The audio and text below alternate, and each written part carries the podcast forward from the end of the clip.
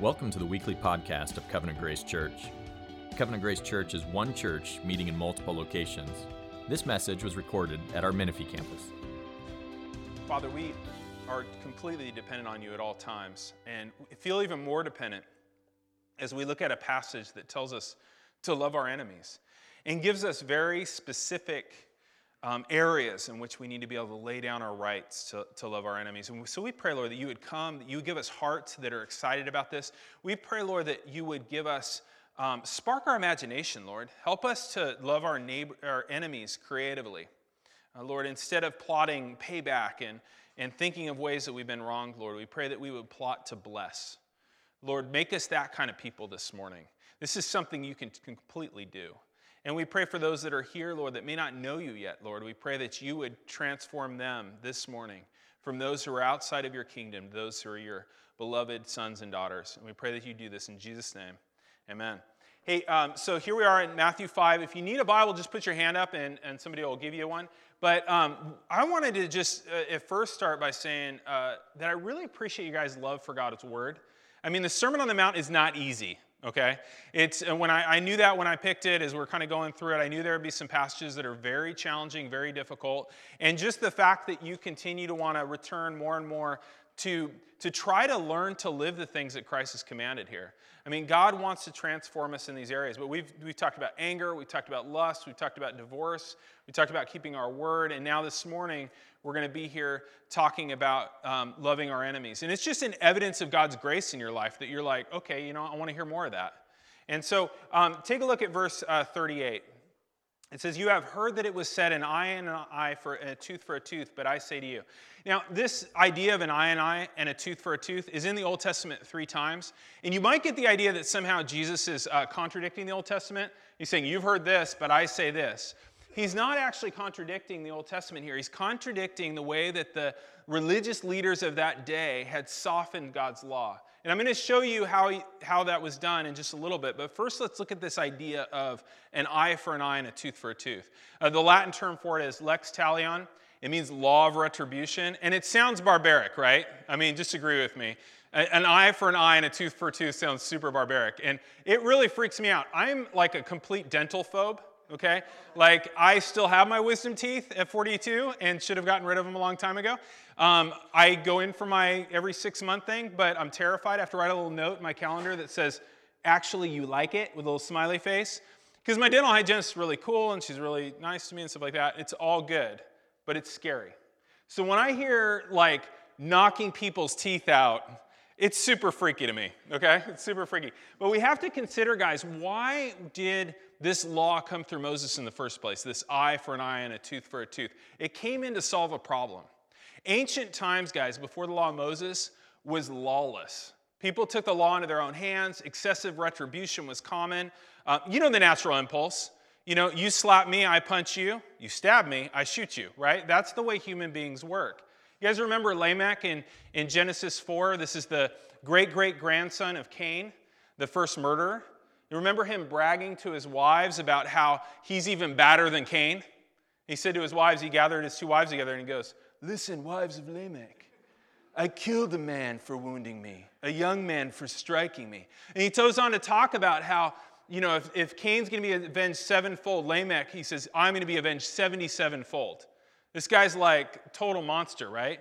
But that's the way it was. It was retribution like crazy. So when the Old Testament brought in this idea of lex talion, an eye for an eye, a tooth for a tooth, it did two things that were super important. One is it put retribution in the hands of judges, a system of judges.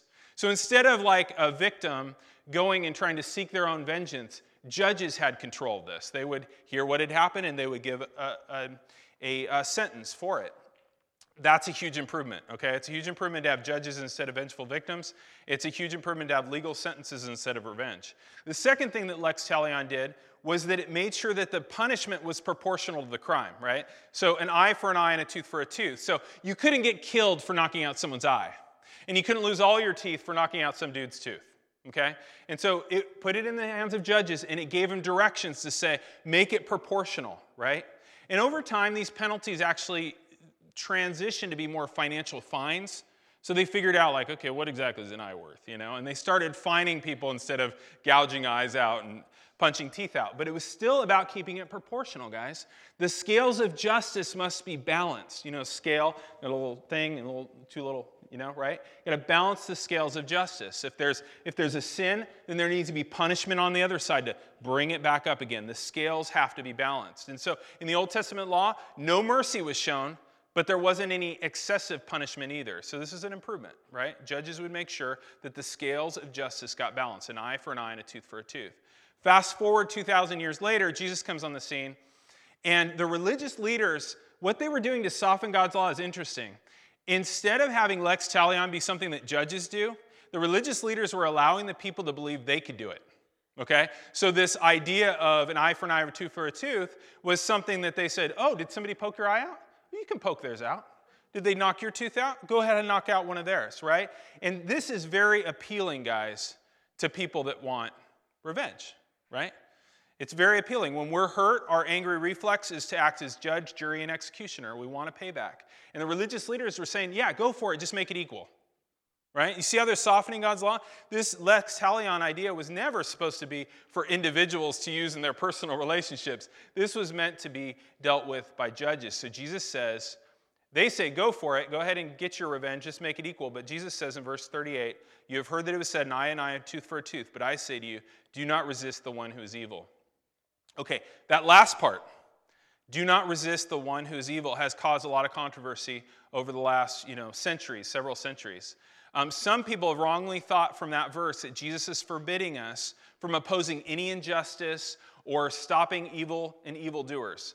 You know, do not resist the one who's evil, that we shouldn't do anything about people that want to do evil things in the world, right? The problem is it's being taken out of context, and I'll show you that in a second.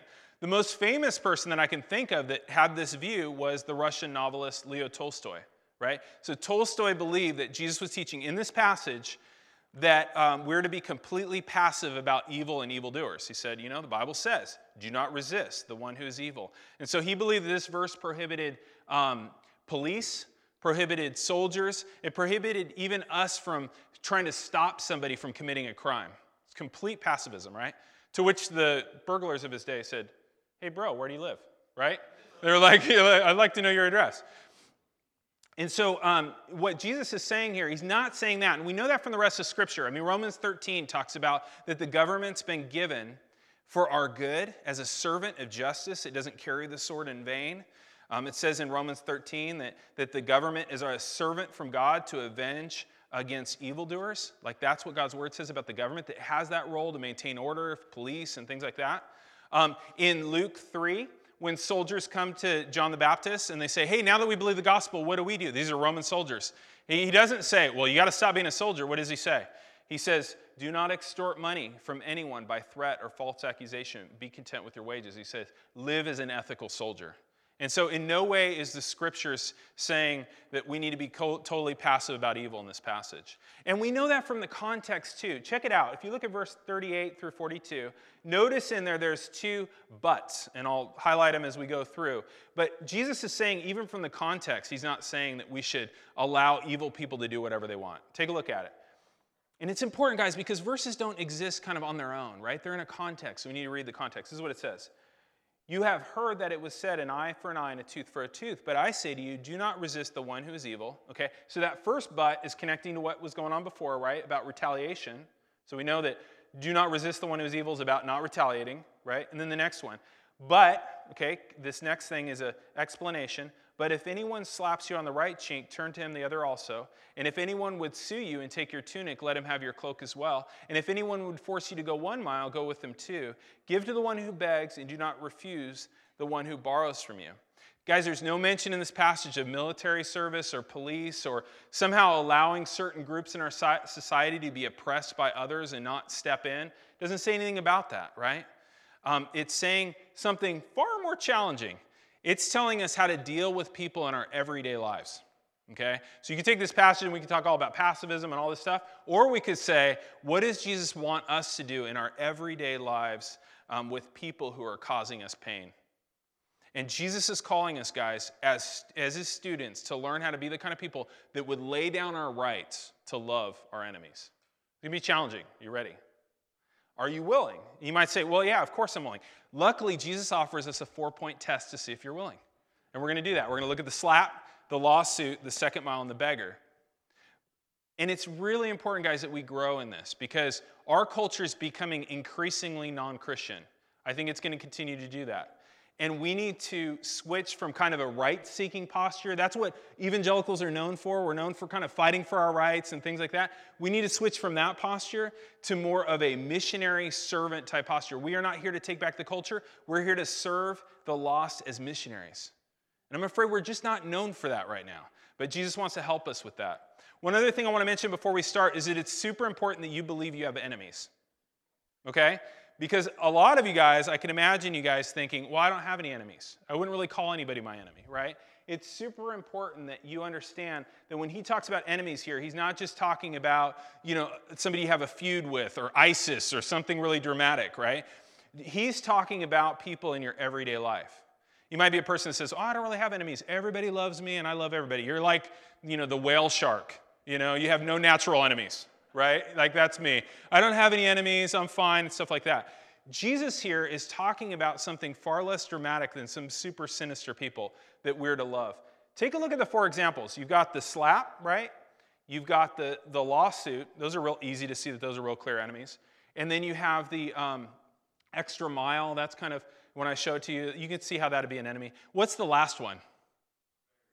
Dude wants your money, right? Somebody comes up to you and says, Hey, do you have any change? Do you have any money? Could you help me out? That's listed in the list of enemies. So when Jesus is talking about people that we're to love as enemies, it's who we perceive as enemies. How do you guys feel when you're in the flesh and somebody comes up to you and asks for money? Mmm, somebody said. that feeling, okay, that feeling you have, anybody that causes that feeling is an enemy you're called to love. Okay, so it's not just these dramatic examples, it's anyone in your life that's making your life difficult, somebody that's causing you pain, somebody that's giving you that same feeling that you described with a sound effect, right? Okay, this might be your boss, this might be a customer, a client, this might be your neighbor.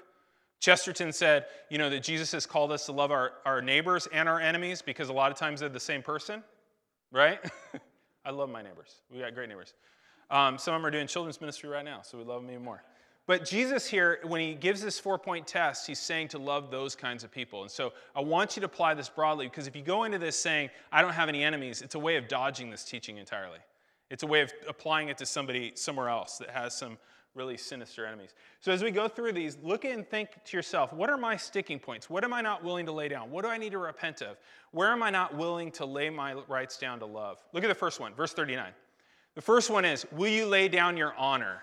Look at verse 39. It says, But I say to you, do not resist the one who is evil, but if anyone slaps you on the right cheek, turn to him the other also. Guys, Jesus is not saying here that we can't defend our lives. Okay? A lot of times people use this and say, well, this says we can't do self defense and we can't like defend our lives. Nobody dies from being slapped twice. Okay? That's not what this is about in context. This is about being insulted. It's a great insult in our culture too, but in their culture as well and especially to be slapped on the right cheek, right? He says, if anyone slaps you on the right cheek, turn to him the other also. Now, I need somebody close to me to do this, and everybody's so far away, and I need specifically a dude. But if I'm to slap Jim, and most people are right handed dominant, that's the way it's always been. Human beings kind of wired that way most of the time. You're left handed, you're special, okay? But if I'm to slap Jim, and I'm to slap him with my right hand like this, what cheek do I hit? I hit his left cheek. What do I have to do to hit his right cheek? Backhanded slap, right? In that culture, that was worse than being slapped the regular way. Okay? In fact, there were fines in some of the religious literature about like if you slap somebody, what was the fine for that? It was double if you backhanded slapped them. Okay? So this is a severe insult, guys. In our culture, even a couple hundred years ago, if a dude slapped another dude like that, what happened next? A duel, right? Like we had presidents that did that, right? So that was a normal thing. Jesus says here, though, he says that his students must be prepared to lay down their honor to love their enemies. It's hard to do, right? Have you experienced some deep insult to your honor? You've been insulted in some way, talked about in some way, and God is calling you, that God is calling you to turn the other cheek to. What does it mean, turn the other cheek? It means allow him to do it again. Okay? So, will you lay down your honor? Secondly, will you lay down your property? Look at verse 40. If anyone would sue you and take your tunic, let him have your cloak as well.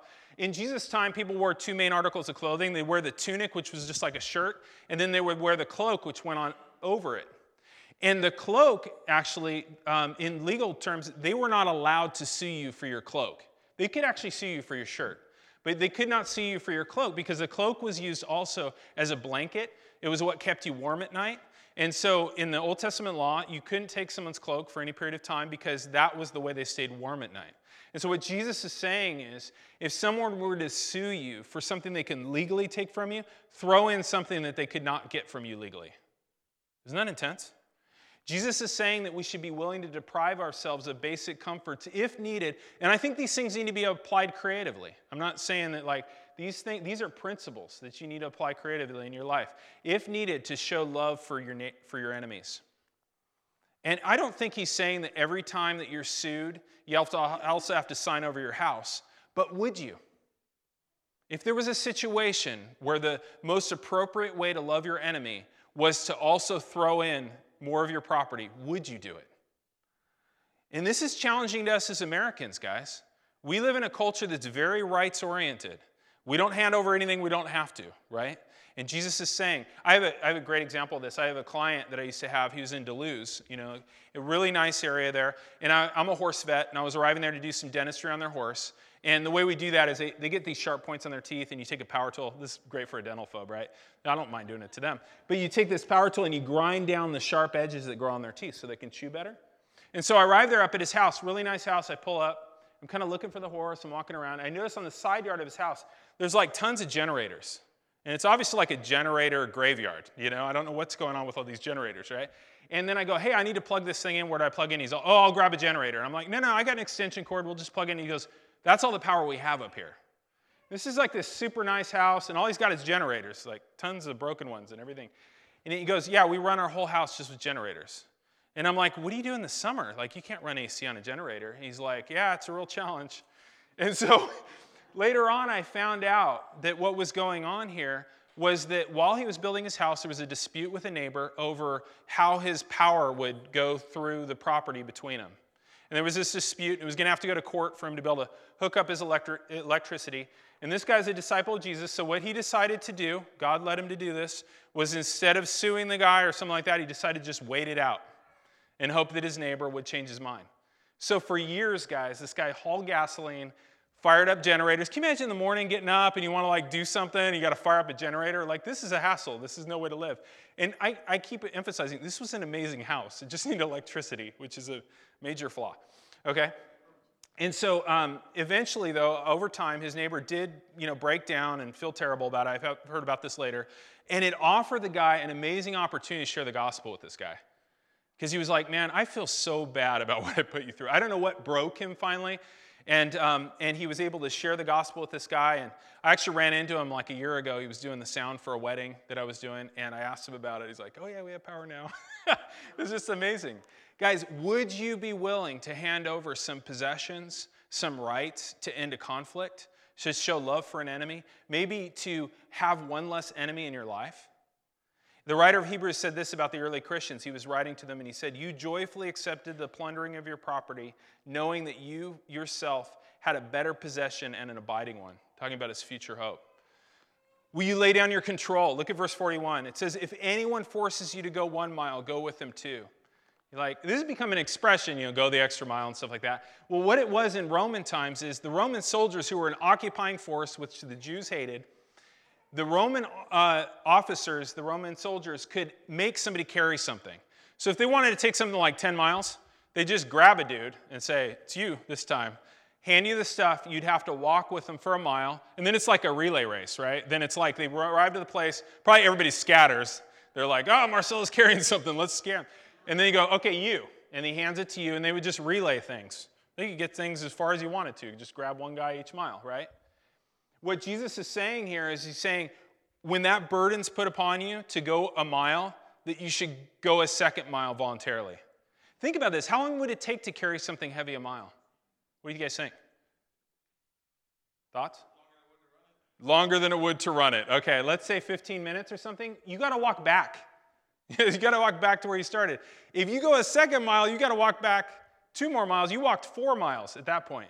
And Jesus is saying here that we should um, allow ourselves to be inconvenienced by enemies and, and give them even more time than they asked for. You can imagine the surprise of a Roman soldier if one of Jesus' disciples says they get to that end mile part. They haven't been complaining the whole time. They maybe been engaging the guy as they walk. And then he goes, You know what? I'm good with going another mile if you want me to just go. It'd be surprising, right? There'd be opportunities to share Christ. This would have been extremely difficult for certain followers of Jesus, particularly the zealots.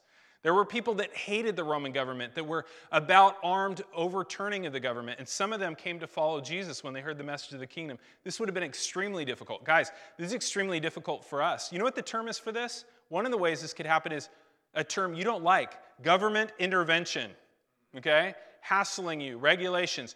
What are we known for? Are we known for complaining about these things? Or are we known for bearing these things with grace? Um, I feel this a lot of times, guys. I feel this a lot of time at work. I'm a little bit of a freak about time management. You know, um, I have a certain set idea about how long each appointment should take. Uh, I want my client to be ready, holding the horse, ready to go, right?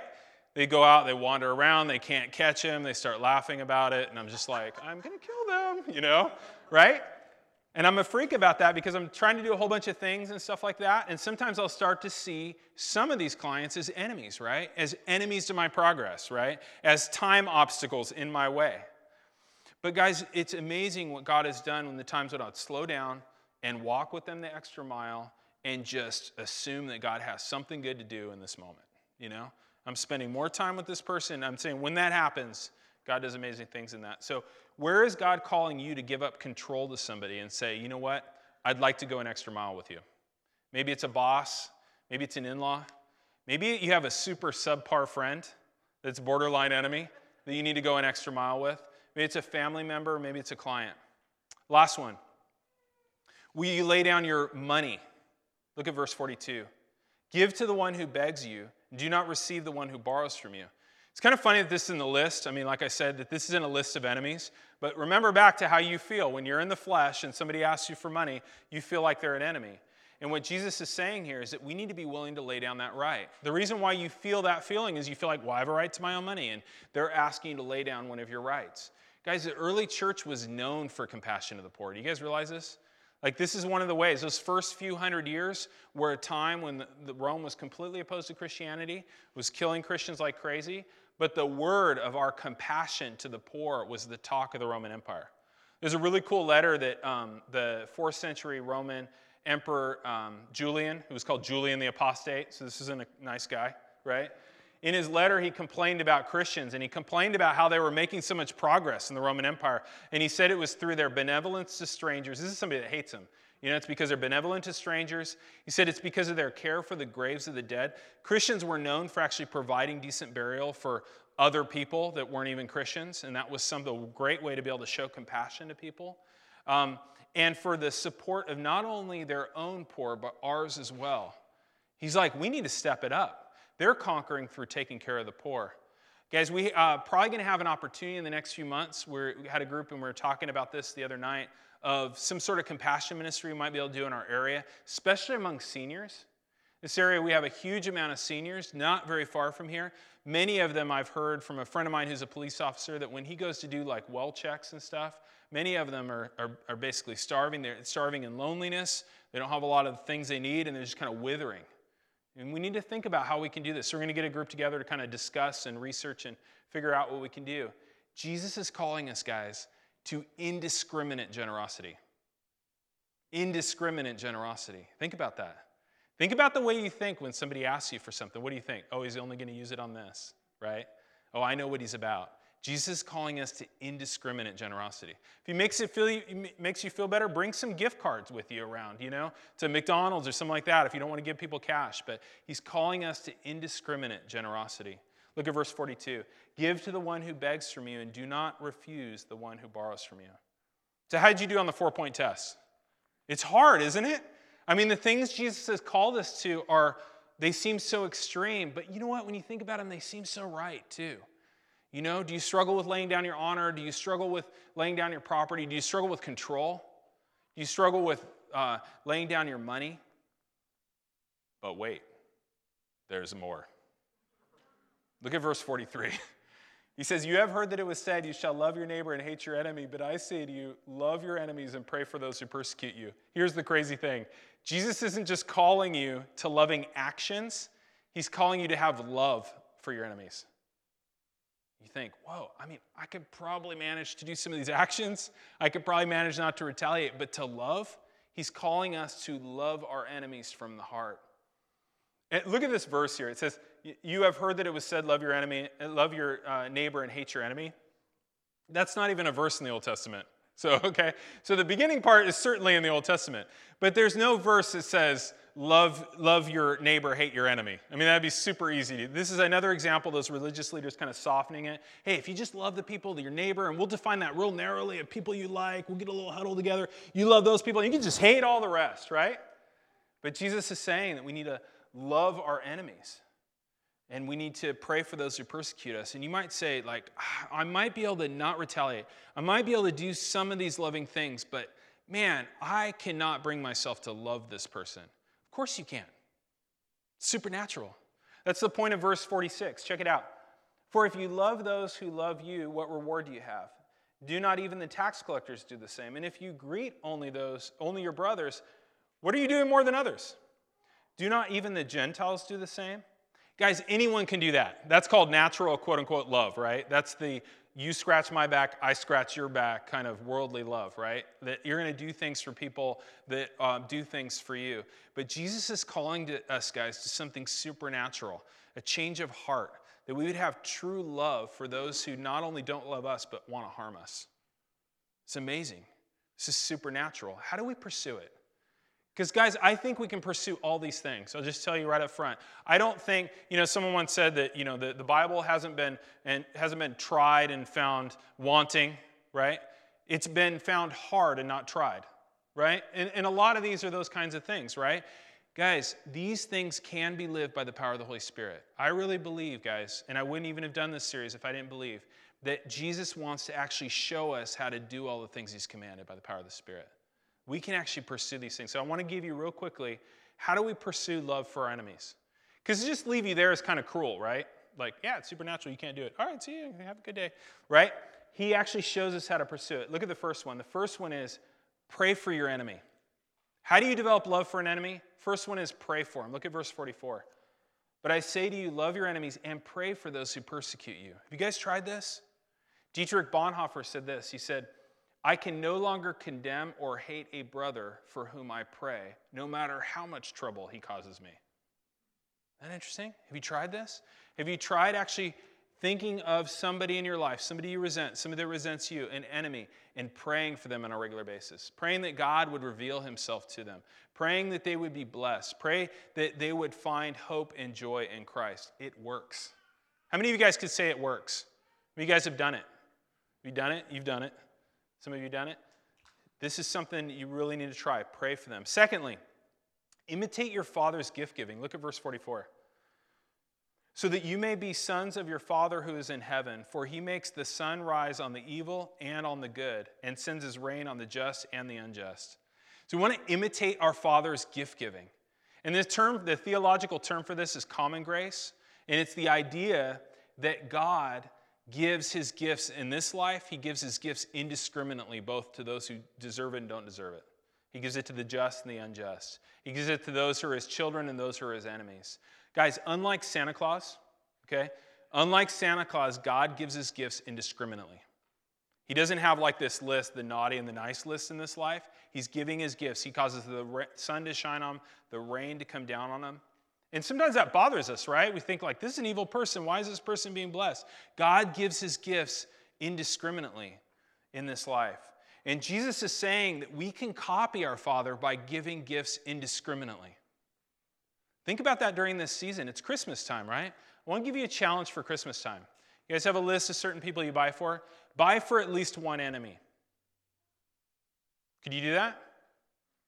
Okay, and I don't want I want you to do the one that you just thought of and said, no, no, not that one. Okay? yeah, I know. I'm not a mind reader, I'm just evil too.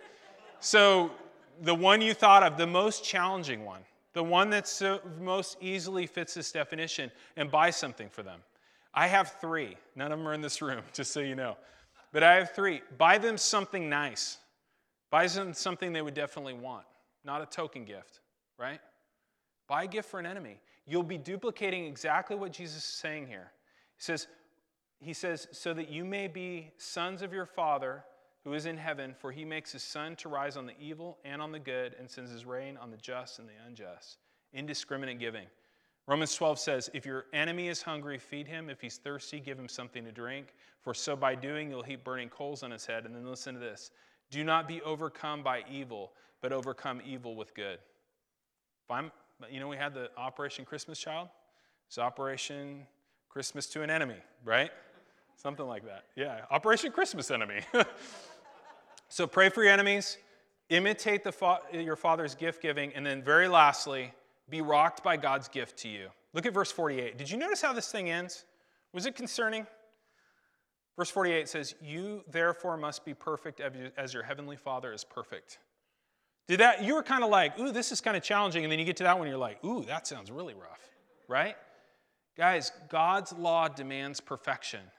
You guys remember Lex Talion? Lex Talion said that the, the scales of justice must be balanced. You know, we have sinned against God. When that sin occurs, there's a balancing of the scales of justice it must have. Every sin must be punished. God's law requires perfection. That's the way the law works, guys. The law doesn't give mercy. The law says, show no mercy, balance the scales, right? And God's law requires that that, that punishment, like Lex Talionis says, be proportional right? Be proportional to the crimes we've done. Guys, what is the proportional penalty for somebody who has sinned against God and rejected the whole meaning for what, for, for what they were made?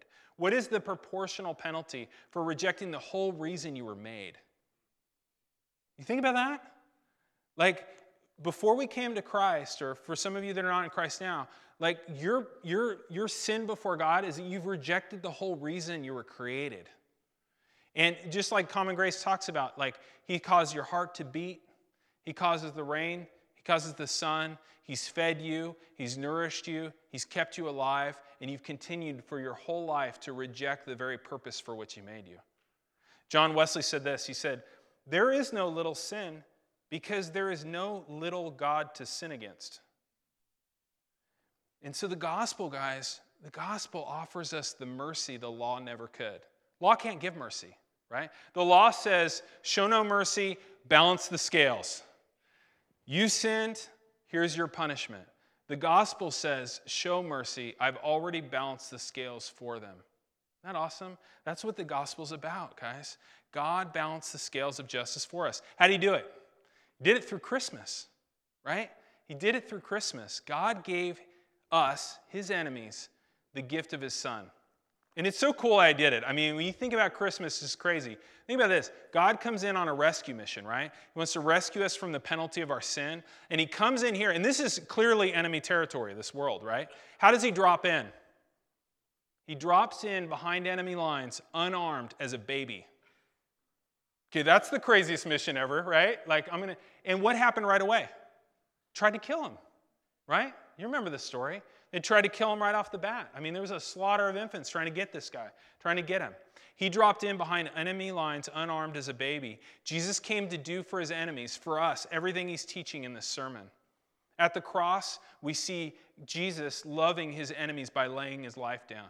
He laid down his honor, he laid down his property, he laid down his control, and he laid down his riches. He laid down his honor in that he was allowed himself to be slapped and mocked.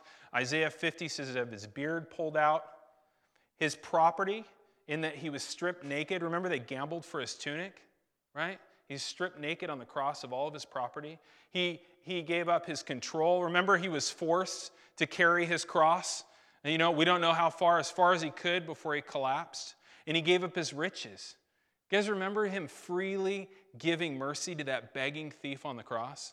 Here he is in the hour of his greatest agony. And, and what's going on? There's some guy next to him that wants to beg from him. What does he say? It's all yours. He says, Today you're going to be with me in paradise. Guys, this is not passive about evil. This is active love to conquer evil. And this will change the world. As Christmas is about a gift, it's about a gift that's bloody and painful and promises us an amazing future. That's what Christmas is about. I had a conversation with a guy this week, and he's a single guy, and we were just talking about loneliness and a bunch of other things, depression, all these kind of things he's wrestling with. We are having a great conversation about it, and he said, You know, it's just harder this time of year. You know, it's just, it's way harder this time of year. And he goes, I know in the next few weeks it's going to get harder. You know, it compounds my loneliness. And I talked to him about how some ways that we could get him connected with some people, and he did, which is cool. But I said, you know, even more than that, like, let me tell you what Christmas points to. This season that's so hard, it points to a perfect world coming, guys. A perfect world that your first day there, you know what's going to happen? All your depression, all your anxiety, all the wrong inclinations of your heart are going to melt away. You're no longer going to wrestle with the inside of you. You're no longer not going to be able to love people the way that you want to love them because you know of all the garbage in your heart. It's going to melt away. We're going to live in a perfect community, guys, centered around Jesus. How Would you like to live in this kind of perfect, you know, living situation on a new earth, remade in new bodies, in a community where Jesus is the King? And He's going to give us like meaningful work to do, guys. Meaningful work and creative things and artistic things to do, and we'll grow and we'll explore and we'll conquer our environment, you know, for Jesus. We'll explore it and enjoy it. And we'll get to know more and more about Him every single day. Cool thing about the new world is going to be your joy is going to increase constantly. You know why? Because every time you discover something new about God, you get that little tick of joy. You're probably feeling it right now. You're like, oh, that's a good feeling. Every time you see something new about Christ and who He is, you get that t- little uptick of joy. That's going to happen forever because God has eternal, everlasting, inexhaustible, infinite glories to see. You don't show up and you go, oh, I saw him. What else is there to do here, right? But there's this unfolding of who he is in the new world, and we're going to enjoy him. And I was talking to him about all this, and he was like, Why can't we just do that now? you ever feel that way? And I was like, Man, that's what we pray. Your kingdom come, your will be done on earth as it is in heaven. It's coming. It's coming. Guys, this is a gift that Jesus is offering indiscriminately today to anyone who will come as a beggar. It's not about coming and getting maybe a loan from him and get on a repayment plan of works or something. It's not about that. This is something you can't repay. This is a gift he gives indiscriminately. You come like the thief on the cross came with no other options and you say, you say, Jesus, remember me in your kingdom. Let's pray. Father, we, uh, we thank you for the gift of your son. And we pray that we would not miss it. Lord, we've got strategies not to miss it. You know, we're we're focusing on it here at church, Lord, where a lot of us are doing Advent at home, and we're really struggling not to miss the gift, the gift of your Son. And we just pray, Lord, that you would give us um, just great enjoyment this season, who you are and what you're doing. We love you so much. And we pray as we take communion, Lord, and we worship you, that our hearts would just be full as we leave, Lord full of joy for you, full of the joy that conquers sin and makes us generous, makes us the kind of people that want to lay down our rights. Lord, I think right now, I think we could all agree that we do not feel the need right now to balance the scales of justice with our enemy right now, after we saw what you did to balance them for us. We pray you just continue that work in our hearts. You've been listening to the weekly podcast of the Menifee campus of Covenant Grace Church. If you would like to know more about Covenant Grace Church, visit us online at covgrace.org.